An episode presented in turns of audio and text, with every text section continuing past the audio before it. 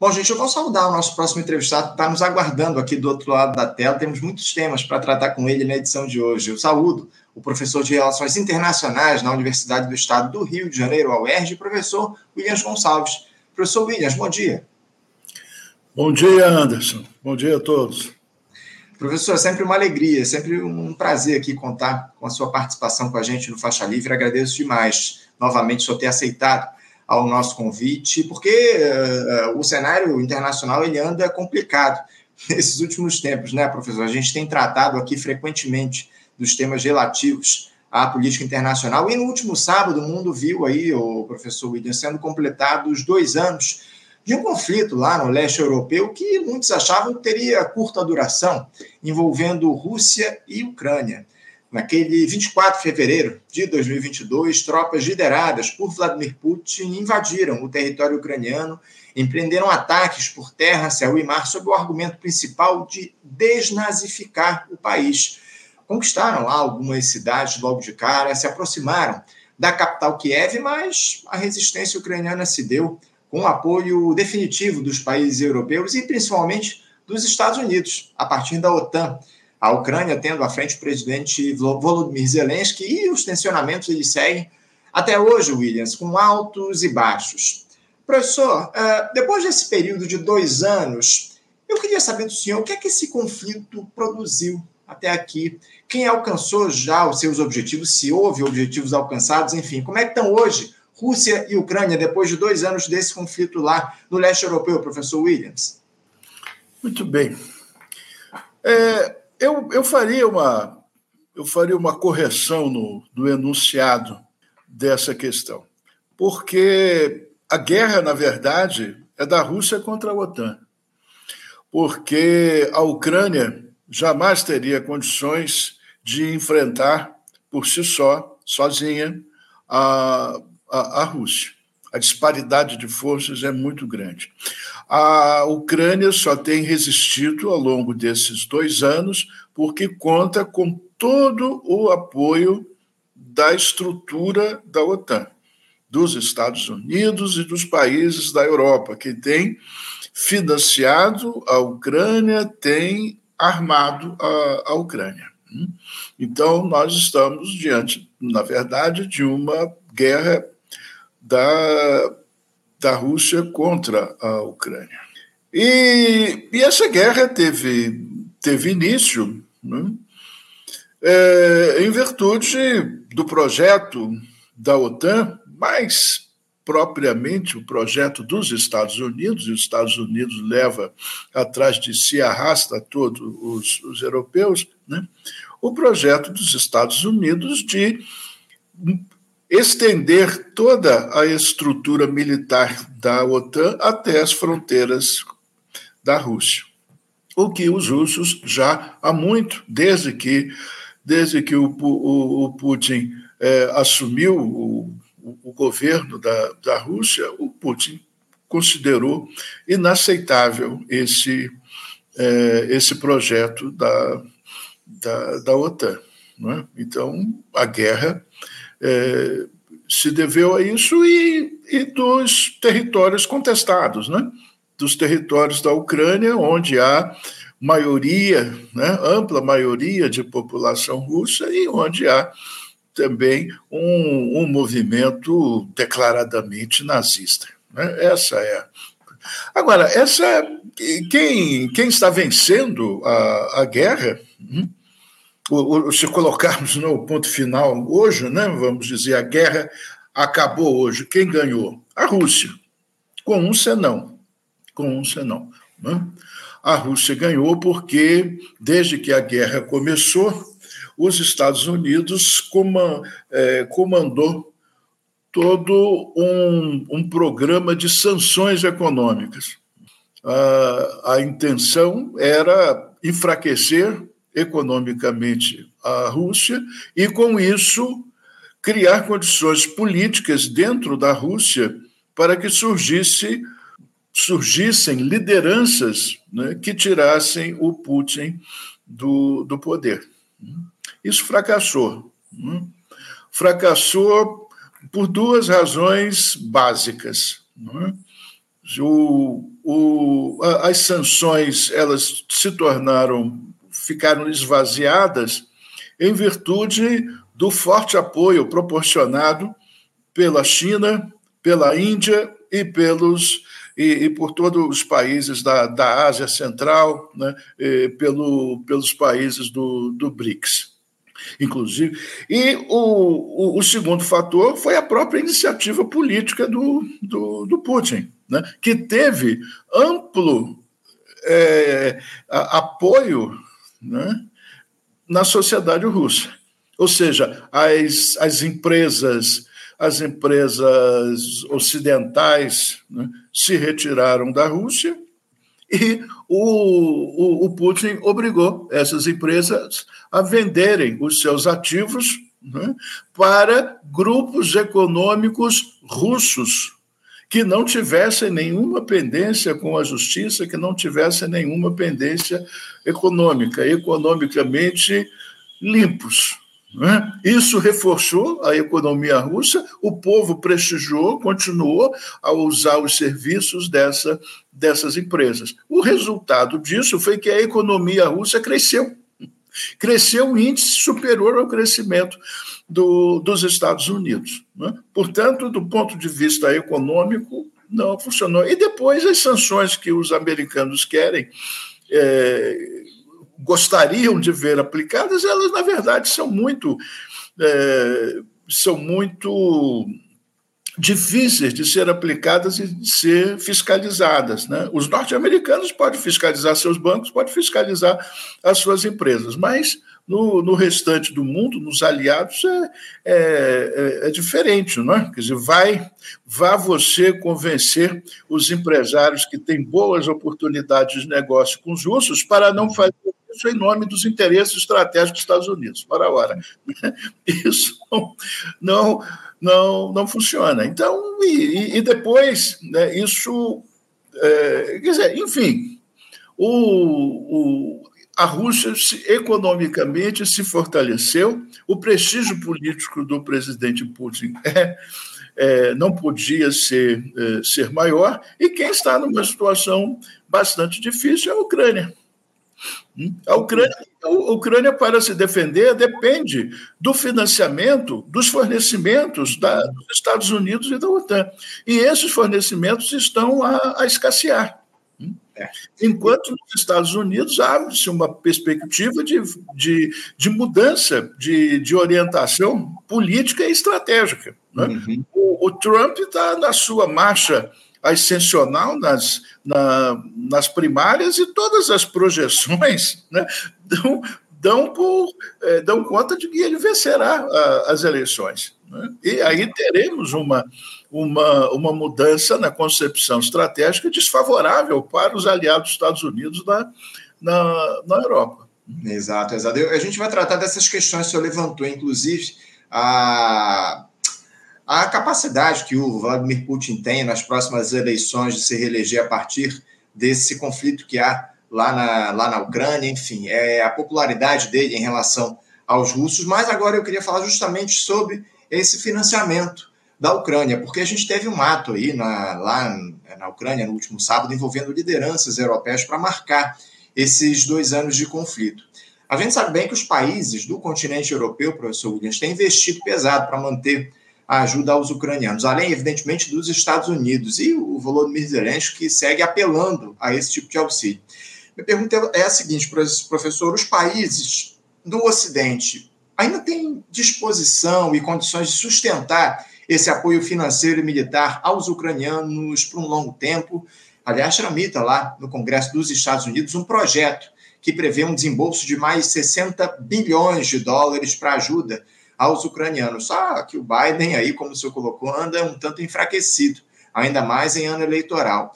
Diante de um conflito alongado como esse, professor Williams, o senhor vê no radar a Ucrânia sendo abandonada, entre aspas, à própria sorte por Estados Unidos e Europa? Já começou a ser, né? O, os países europeus só mantêm o, o apoio eh, material à, à Ucrânia por imposição dos Estados Unidos. Isso é, isso é uma, uma coisa clara. E dentro dos Estados Unidos também, há setores importantes no, na, na, política, no establishment americano, que é, consideram que, que isso deve, que, que essa guerra é, perdeu, perdeu sentido. Né?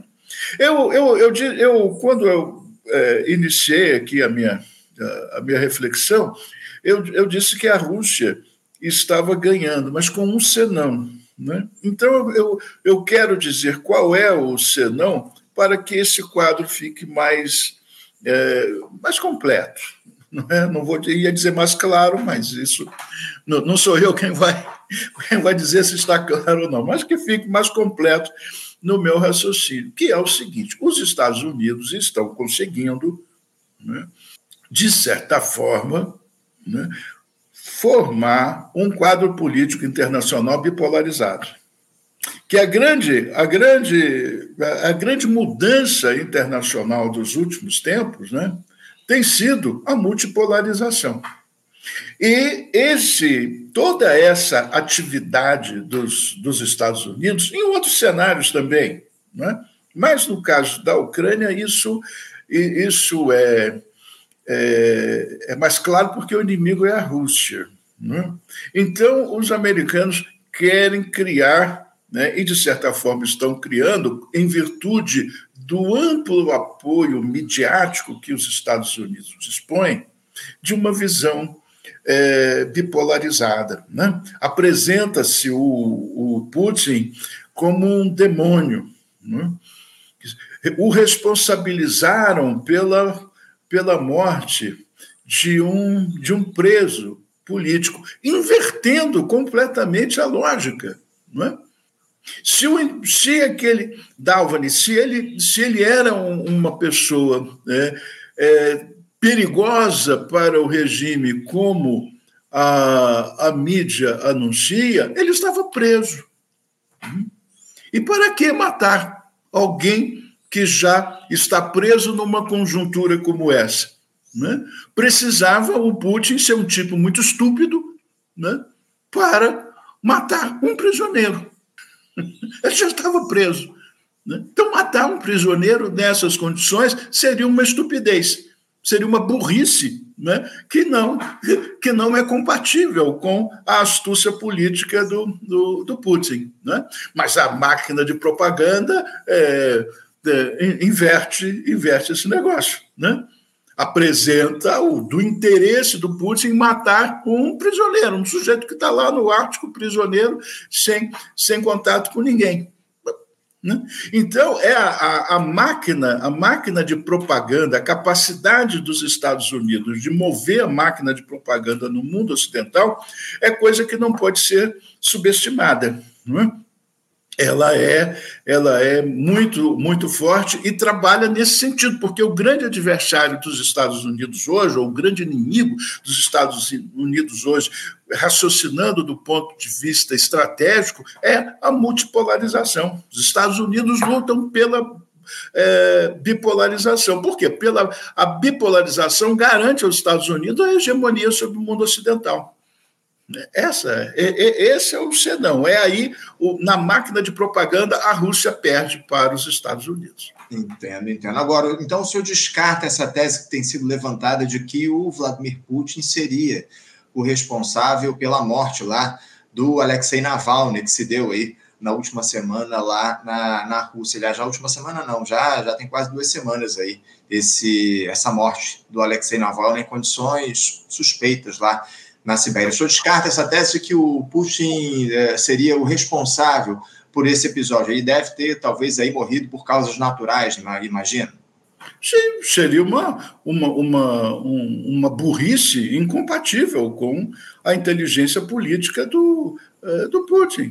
Uhum. O, o indivíduo já estava preso, neutralizado.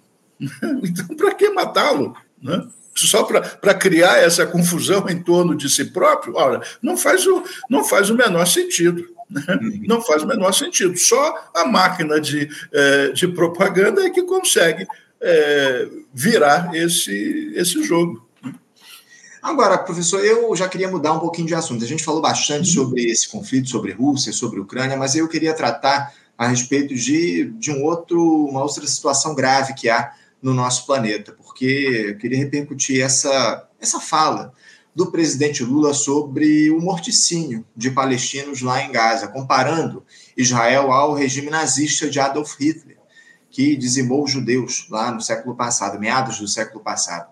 O chefe do executivo brasileiro, professor, recusou os apelos por uma retratação e voltou a repetir aqueles ataques ao Benjamin Netanyahu na última sexta-feira, num evento da Petrobras aqui no Rio de Janeiro, classificando como genocídio o que acontece em relação aos palestinos. Professor, como é que o senhor vê as implicações dessa fala do presidente Lula no cenário internacional? Porque o secretário de Estado dos Estados Unidos, Anthony Blinken, que esteve aqui no Brasil na última semana para um evento preparatório para a cúpula do G20, que acontece no mês de novembro, ele questionou a declaração do Lula, mas evitou aí entrar em polêmica, meio que relativizou a fala dele. Qual o efeito dessa, dessa declaração muito responsável, diga-se de passagem, do presidente da República em relação ao que ocorre lá em Gaza, professor? Olha, nós temos, para, para entender isso, nós temos que levar em consideração que o presidente Lula ele está jogando no tabuleiro internacional. Então, quando ele fala isso, ele não está preocupado com é, com Malafaia, com coisa, não. Ele não, com a Associação é, Judaica das Laranjeiras, nada, ele não está preocupado com isso. Ah, o, o, o jogo dele é no tabuleiro, no, no, no tabuleiro internacional. Né? E ele fala, ele fala isso para o sul global. Quer dizer, o, o, que, o, o que o Lula o que o Lula é, pretende, ou a maneira como o Lula é, se projeta, né, é o de um líder do sul global. Essa é. E, de certa forma, né, de certa forma, os Estados Unidos, seus aliados, reconhecem isso. Esse é, o, é a repercussão. Veja que o, o, qual foi o país que levou Israel aos tribunais acusando Israel de genocídio. Israel já tinha sido acusado de genocídio, não foi o Lula que inventou isso. Foi a África do Sul. A África do Sul, formalmente, juridicamente, né, é, denunciou Israel como um Estado genocida que pretende exterminar todo, todo o povo. Isso está lá. Né? E a África do Sul, que pertence ao BRICS, né, que é parte do, é, do BRICS. Então, a, a, a moldura a moldura dessa, é, desse jogo né, é o sul global versus o, o, o, mundo, o mundo ocidental. Né? A, a fala é para esse mundo. Né? É para ser reconhecido como líder desse mundo. Porque outros já tinham dito isso, o Erdogan já tinha falado isso. Né? O, o, o África do Sul, volto a dizer, já tinha dito isso de maneira formal, não, não num, num discurso assim para uma plateia, mas formalizou juridicamente, né? já é, é genocídio. Entendeu? Agora, o que, o que acontece é que essa, esse, é, é, aqui no, no, no Brasil, a, a mídia corporativa não faz a tradução disso, porque o objetivo né, é combater a política externa. Essa é a questão. Quer dizer, quando se critica o, o, o, o Lula por ter comparado né, o, o genocídio é, palestino ao genocídio é, judeu, né, quer dizer, quando, quando ele faz isso, as pessoas não estão preocupadas com, é, não estão preocupadas com, com, com Israel né, estão, embora haja um lobby, né, um, um, lobby empresarial muito forte que a gente sabe, mas eles não estão preocupados com Israel, estão preocupados com é, é com a política é com a política externa é, do, do BRICS. A questão é BRICS, né? Isso, né? é, porque BRICS, ao fim e ao cabo, né, é uma, uma posição né, contrária, oposta aos Estados Unidos e da OTAN. Isso aqui, para né, uma boa parte das nossas elites, é inadmissível. Né? É inadmissível. A nossa, é, é, essa nossa dependência né, para com os Estados Unidos é uma coisa visceral, difícil. Né? É, inclusive, até podemos questionar a pretensão do Lula nesse sentido, porque é, o, o, o, Lula não tem. Ele fala em nome do Brasil, mas uma parte do Brasil o desautoriza internamente. É, é, é, coisa, é, é diferente da Rússia. Sim. Quanto mais batem na Rússia, mais há uma compactação nacional, mais se fortalece o Putin, porque ele está falando em nome dos russos. Aqui não. Aqui o, o, o presidente fala e ele, ele apanha porque é, o, não, não, não há retaguarda é, política para a política externa. Essa que é, é, é, assim que eu é assim que eu vejo a coisa. Certo, certo. Professor, é, falando ainda lá sobre esse conflito no Oriente Médio e esse massacre de palestinos lá Gaza, hoje o primeiro-ministro da autoridade palestina, Mohammad Shtayyeh, renunciou ao cargo. Renúncia essa que terá de ser aceita ainda pelo presidente Mahmoud Abbas, presidente da autoridade palestina. É, por mais que a autoridade palestina ainda não seja, ou não seja de fato, o ator principal nesse conflito, como é que o senhor vê essa renúncia do primeiro-ministro influenciando o cenário desse conflito lá no Oriente Médio, professor Williams? A autoridade palestina está muito, está muito enfraquecida. Não? Quer dizer, foi o enfraquecimento, não, não, não vou aqui discutir as razões disso, porque, né, mas o, foi o enfraquecimento da autoridade palestina que deu oportunidade ao Hamas. Né? O protagonismo do Hamas vem, é, vem disso, porque, é, é se, modo geral, discute-se hoje a questão palestina, hum, o atentado praticado pelo Hamas e essa brutal, essa é, essa barbaridade que Israel está fazendo, né, como um fato isolado. Mas isso não é um fato isolado. Hum? Isso é uma questão que vem desde a Segunda Guerra Mundial com a criação do Estado de Israel e a não criação né, do, do Estado palestino. A, a, resolução das Nações Unidas foi, é, foi muito clara: o território seria dividido, dando lugar né, a dois estados, o palestino e o Estado, o Estado judeu. E, e, isso vem desde 1848. Né? O, Estado, o Estado de Israel foi criado em 15, 15 de maio de, de 48 e o, o, o palestino não foi. Então, essa, esse, todo esse problema, todo esse drama, todas essas, é, essas guerras, né, elas teriam sido é, evitadas né, se a resolução das Nações Unidas fosse cumprida. Né? Então, hoje, né, defender, defender a, a criação do Estado palestino virou uma ofensa para Israel. Né? O que é inadmissível, porque Israel se, é, desrespeita sistematicamente, cotidianamente, a resolução da, das Nações Unidas.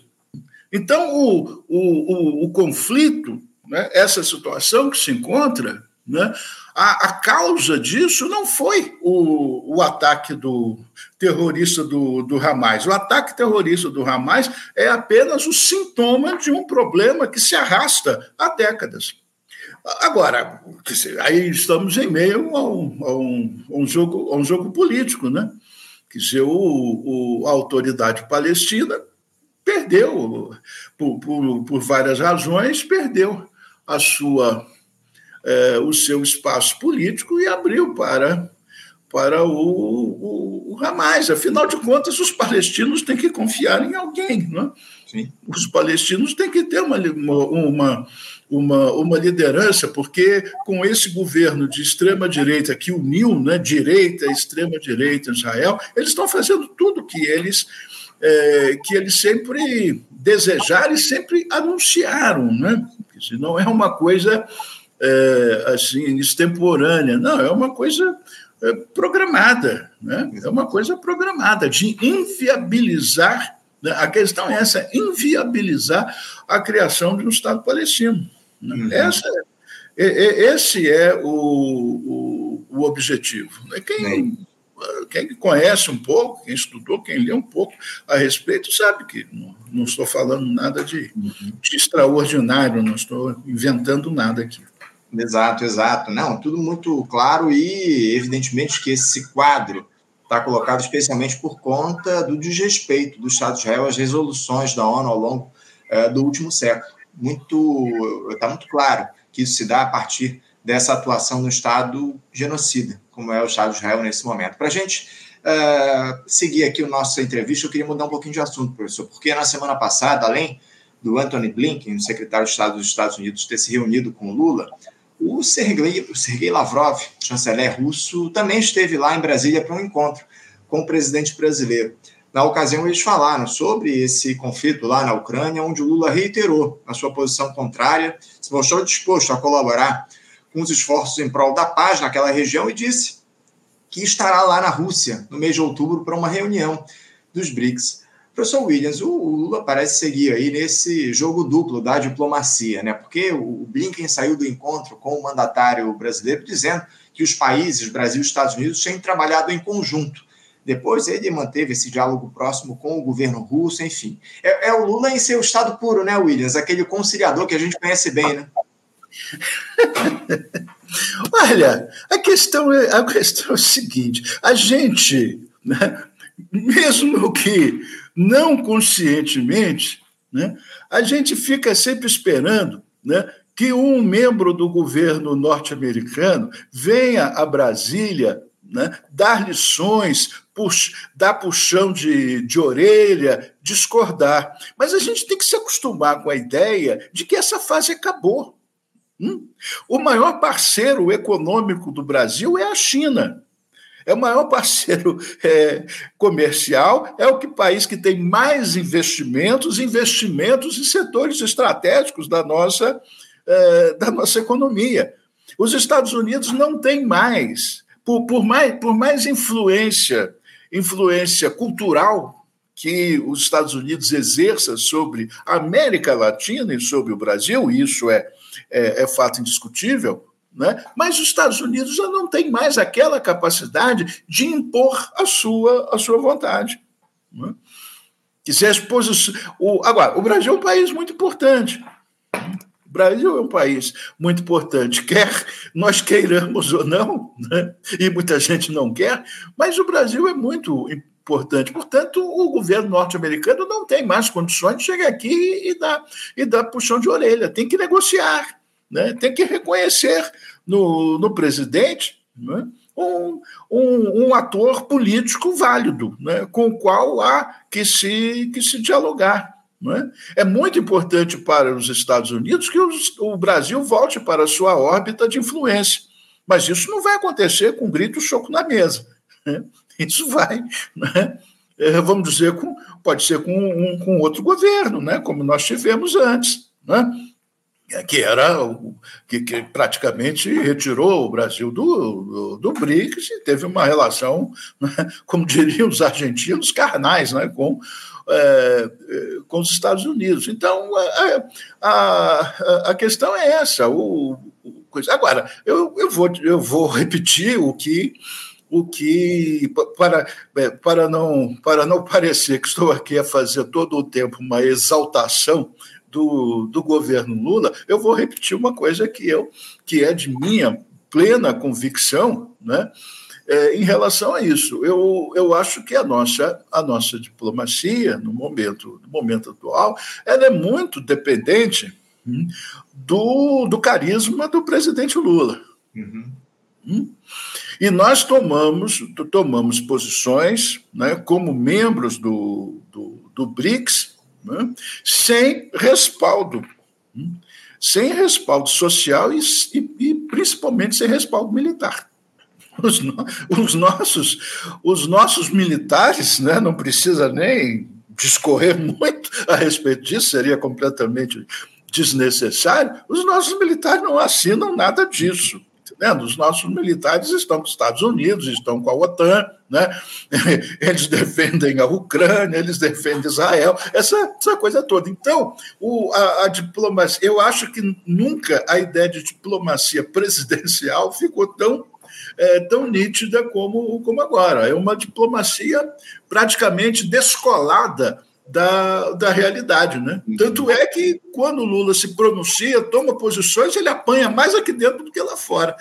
Lá fora se respeita, se leva em consideração, por mais, por, por mais que desagrade, mas se respeita como a posição de um, de um ator político válido. Aqui não, aqui é, ele apanha de todos os lados. Especialmente da grande imprensa, acima de tudo. O senhor falou sobre Sim. as Forças Armadas, as Forças Armadas no Brasil são um caso à parte. Essa é que é a grande questão, professor. Para a gente fechar aqui o nosso papo, aproveitando que eu falei sobre os Estados Unidos, o ex-presidente Donald Trump parece que ele caminha aí a passos largos, né, Williams, para mais uma indicação do Partido Republicano para disputar o pleito presidencial no fim do ano.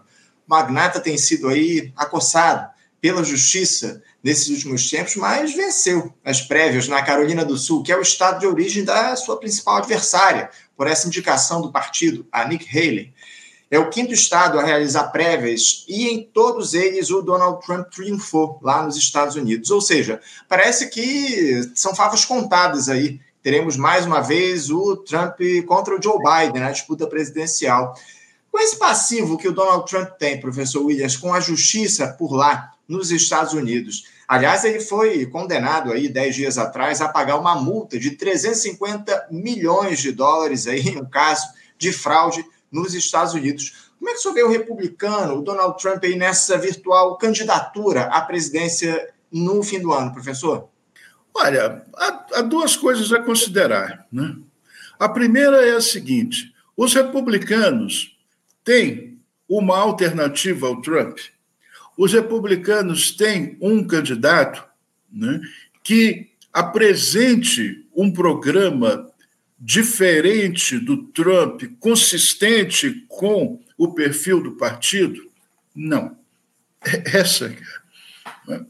Os republicanos não têm. O, o, Trump ele colocou, como se diz, né, o, o sarrafo lá numa altura que o restante do partido não consegue não consegue ultrapassar. E, e esse e, e o discurso do Trump ele ele tem repercussão numa parte importante da sociedade norte-americana. Por outro lado, né, há que se ver o seguinte: o governo Biden é um governo muito ruim. Né? Aos olhos dos americanos, né, não estou nem, não sou eu quem estou a, a fazer esse julgamento, mas aos olhos dos americanos, o, o, o Biden é muito ruim e fez tudo aquilo que o Trump o Trump disse que não devia ser feito. Né? Participou de guerra, financiou guerra dos outros, etc. e tal, né? sem dar atenção àquilo que mais incomoda a sociedade norte-americana, que é a crise, a crise econômica, né? a situação econômica do país e a imigração.